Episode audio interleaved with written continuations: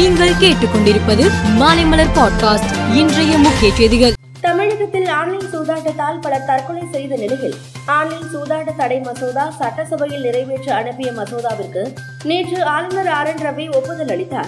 Online சூதாட்ட தடை மசோதாவிற்கு ஒப்புதல் அளித்த தகவல் ஆளுநர் அலுவலகத்தில் இருந்து சட்டத்துறை அமைச்சர் எஸ். ரகுபதிக்கு அனுப்பப்பட்டது. இந்நிலையில் ஆன்லைன் ரம்மி விளையாட்டு தடை செய்யப்பட்டதை தொடர்ந்து அந்த சட்டம் இன்று அரசிதழில் வெளியிடப்பட்டுள்ளது.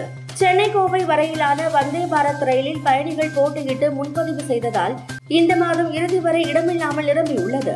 தற்போது பள்ளிகளுக்கு கோடை விடுமுறை தொடங்கிவிட்டதால் கோவையை சுற்றியுள்ள சுற்றுலா தலங்களுக்கு செல்ல அதிகமானோர் முன்பதிவு செய்து வருகின்றனர். ஜூன் மாதத்திற்கான முன்பதிவும் தற்போது சூடுபிடிக்க தொடங்கியுள்ளது. சென்னை எழும்பூரில் இருந்து நாளை காலை ஆறு மணிக்கு மதுரை செல்லும் தேஜஸ் எக்ஸ்பிரஸ் ரயில் பராமரிப்பு பணி காரணமாக திருச்சி ரயில் நிலையம் வரை மட்டுமே செல்லும். திருச்சி மதுரை இடையிலான சேவை பகுதி நேரமாக ரத்து செய்யப்படுகிறது. அதே வேளையில் அன்றைய தினம் தேஜஸ் மாலை ஐந்து மணி ஐந்து நிமிடத்தில் திருச்சியிலிருந்து புறப்பட்டு சென்னை எழும்பூர் வந்தடையும் என்று தெற்கு ரயில்வே தெரிவித்துள்ளது. சித்திரை விஷு பண்டிகைக்காக சபரிமலை ஐயப்பன் கோவில் நடை இன்று திறக்கப்படுகிறது.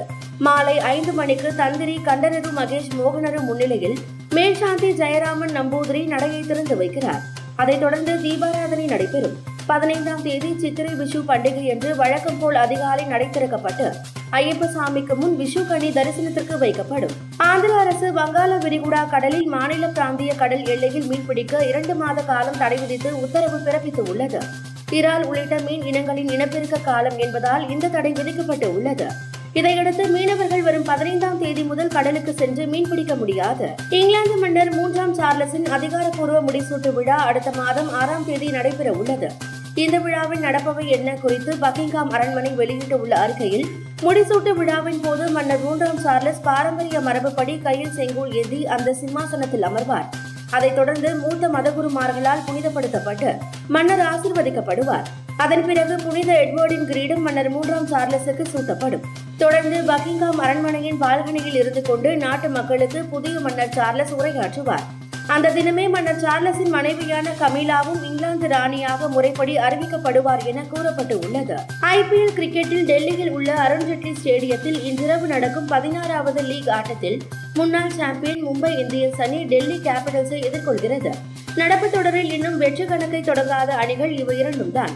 அதனால் முதல் வெற்றிக்காக கோதாவில் குதிக்கின்றன. சென்னையில் இருபத்தி இரண்டு கேரட் ஆபரண தங்கத்தின் விலை சவரனுக்கு இருநூற்று நாற்பது ரூபாய் உயர்ந்து நாற்பத்தி ஐந்தாயிரத்து நாற்பது ரூபாய்க்கு விற்பனை செய்யப்படுகிறது. தங்கம் விலை கிராமுக்கு முப்பது ரூபாய் உயர்ந்து ஐந்தாயிரத்து அறுநூற்று முப்பது ரூபாய்க்கு விற்பனை செய்யப்படுகிறது. வெள்ளி விலை கிராமுக்கு நாற்பது காசுகள் அதிகரித்து எண்பது ரூபாய் நாற்பது காசுகளாக விற்கப்படுகிறது. மேலும் செய்திகளுக்கு மாலைமலர் பாட்காஸ்டை பாருங்கள்.